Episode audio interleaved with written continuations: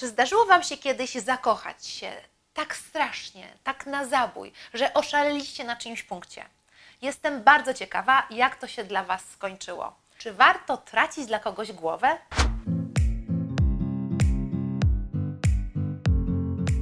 Powiem Wam, że ja w tym miejscu kiedyś byłam. Zdarzyły mi się takie sytuacje, że na przykład spływały do mnie różne propozycje od moich koleżanek, takich typowych babskich wyjść, babskich spotkań. I potrafiłam wstrzymywać się z podjęciem decyzji, czy chcę w tym uczestniczyć, czy nie, w zależności od tego, czy mój chłopak zaproponuje mi spotkanie tego dnia, czy nie. Straszne, słuchajcie, jak się na to tak spojrzeć, że potrafiłam naprawdę tak nieco bez szacunku traktować osoby, które znam tak długi czas, które tyle dobrego dla mnie zrobiły, tylko i wyłącznie dlatego, że na dany moment mój chłopak był dla mnie zdecydowanie większym priorytetem. Pamiętam, że ten okres, ten związek w znacznym stopniu sprawił, że przestałam chodzić do kościoła, docierać do kościoła, można tak powiedzieć, bo jak spędzaliśmy z sobą weekendy, no to on był osobą, która do kościoła nie chodziła, więc moje pójście do kościoła oznaczałoby, że on jedzie do domu. Czy też nie zawsze miałam ochotę nawet jechać do rodziców, dlatego że wówczas on również jechał odwiedzić swoich rodziców. No i nie wchodził już y, do mojej, do mojej mamci, do mojego taty na górę. Ciekawych jeszcze rzeczy, przyznam Wam się, bo to jest takie głupie, że aż muszę chyba to powiedzieć, bo sama w to nie wierzę, więc muszę powiedzieć to na głos. Pamiętam takie, słuchajcie, sytuacje, że czasami decydowałam się zrobić coś tylko i wyłącznie po to, żeby móc się pochwalić mojemu chłopakowi, że to zrobiłam. Czyli na przykład pójść na siłownię, żeby mu wysłać zdjęcie z tej siłowni, albo że zaczynałam czytać na jakiś temat, żeby budować swój wizerunek, jakiś taki określony, który y, myślałam, że spodobałby się tej osobie. Na przykład dana tematyka y, interesowała również mojego chłopaka.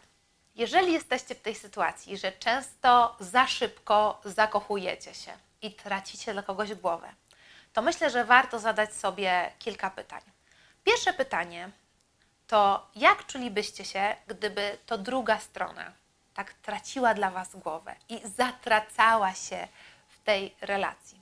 Wyobraźcie sobie, jeżeli jesteście dziewczynami, że poznajecie jakiegoś faceta, jeżeli jesteście chłopakami, że poznajecie jakąś dziewczynę i ta osoba na początku wydawała Wam się właśnie taka ciekawa, że ma swój świat, że ma znajomych, podobało Wam się, jakie ma relacje rodzinne, miała swoje pasje, nawet e, o których dużo nie wiedzieliście, ale właśnie to było takie fajne i ciekawe. ciekawe.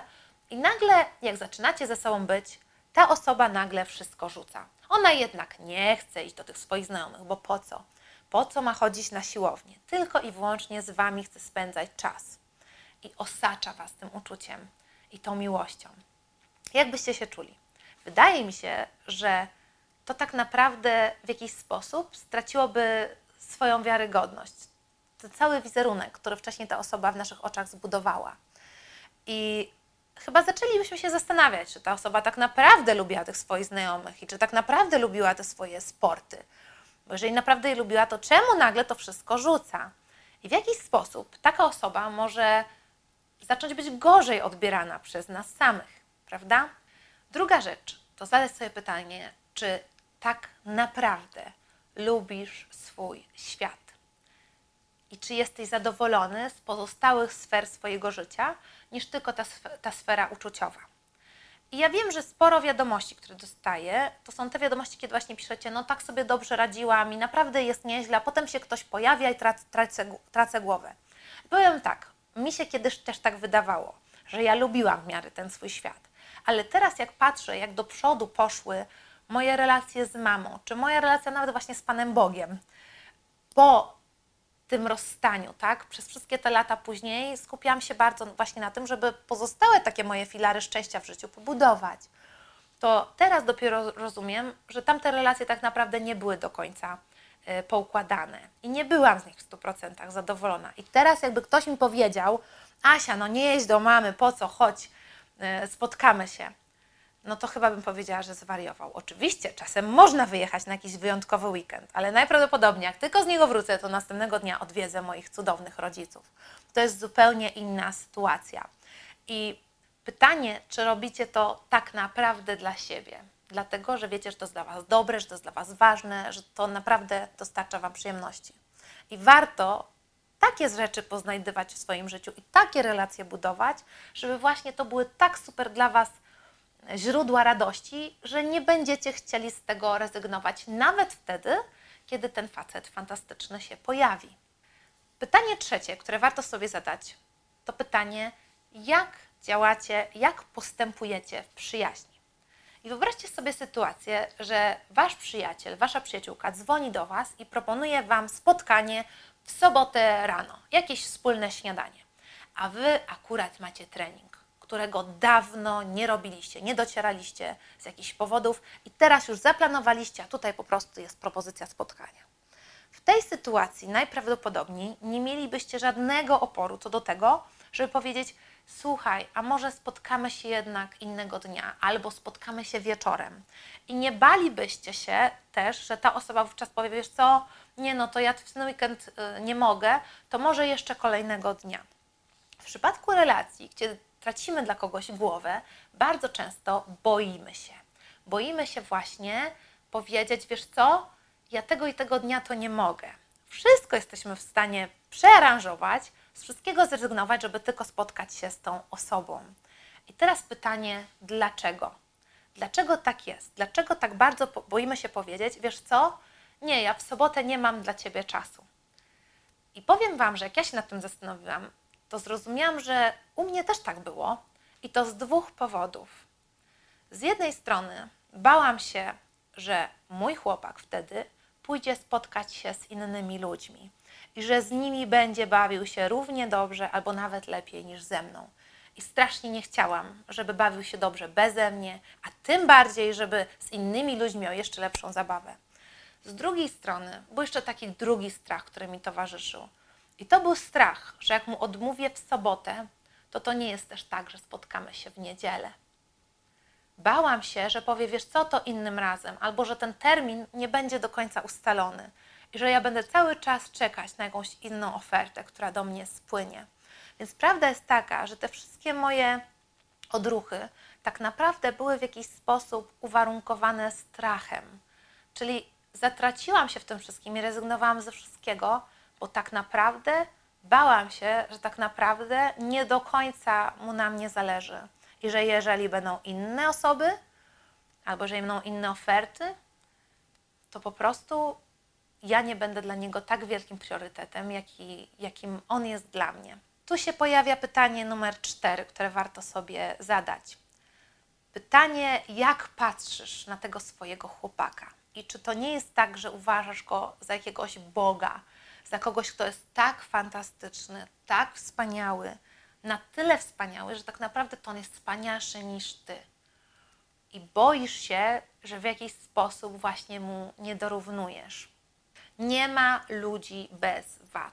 I bardzo często jest tak, że na samym początku druga osoba prezentuje nam się oczywiście w tych takich pięknych barwach i pokazuje nam na początku tylko te strony, które chce nam pokazać. A my bardzo często dopisujemy tutaj całą fantastyczną wizję tej osoby idealnej, bezbłędnej. I dlatego właśnie zakochujemy się tak strasznie na zabój, że tracimy głowę. Dlatego, że wydaje nam się, że ta osoba jest tak fantastyczniejsza, tak, tak fantastyczna, że my jej tak naprawdę nie dorównujemy. Więc co warto robić? Poznawać tą drugą osobę naprawdę powoli, dać sobie czas.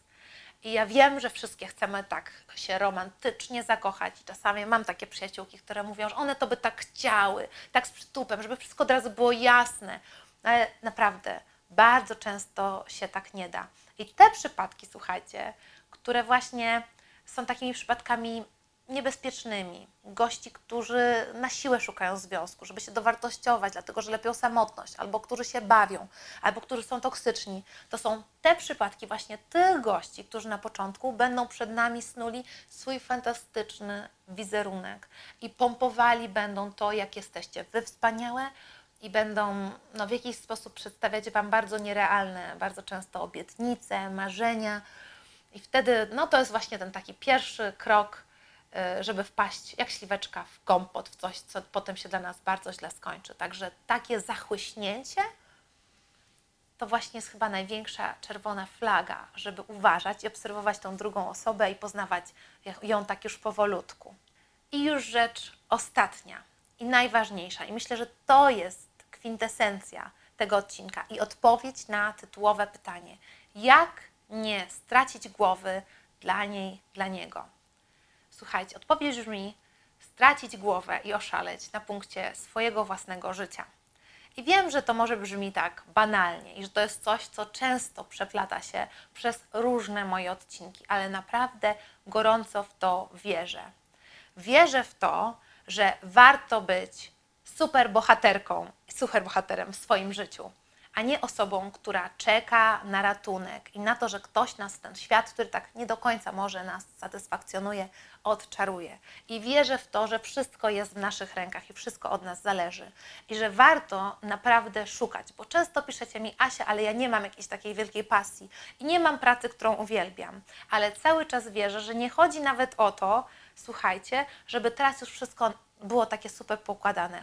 Chodzi o pewną postawę w życiu, o postawę szukania i proaktywności, i próbowania y, nowych rzeczy i szukania tej swojej drogi, bo to byłoby strasznie smutne, gdybyśmy już teraz wszystko odkryli i wszystkie swoje pasje, już mieli ostateczną pracę i w ogóle znaleźli ostatecznego faceta. Nie, nie, nie, nie o to w tym wszystkim chodzi. Chodzi o czerpanie autentycznej przyjemności z odnajdywania siebie i to ten sam proces szukania mm, tego, co nas w życiu cieszy, sprawia, że my jako ludzie w ogóle rośniemy i się zmieniamy, i my mamy się zmieniać. I to jest właśnie chyba w tym życiu najfantastyczniejsze. Więc jak czasami myślę sobie o pewnych dziewczynach, że trochę zachowują się jak takie pipendy, jak ja to mówię, i czekają na jakiś taki ratunek, że one w życiu to tak naprawdę tylko czekają, aż ktoś się pojawi i wszystko im odczaruje. Nie, ja mówię naprawdę, bądźcie bohaterami, super bohaterami swoje, swojego życia. I tak, Naprawdę, cały czas macie wziąć księcia, ale nie dlatego, że potrzebujecie czyjegoś ratunku, a dlatego, że to wasze życie jest tak fantastyczne, że nikogo innego do tego życia nie wpuścicie. No, i to taka piękna puenta dzisiejszego odcinka. Jak zawsze ślę moc pozytywu, moc buziaków i zachęcam do tego, żeby zostać ze mną i wpadać do mnie na podcast i tutaj na YouTube'a. Do widzenia. Buziaki.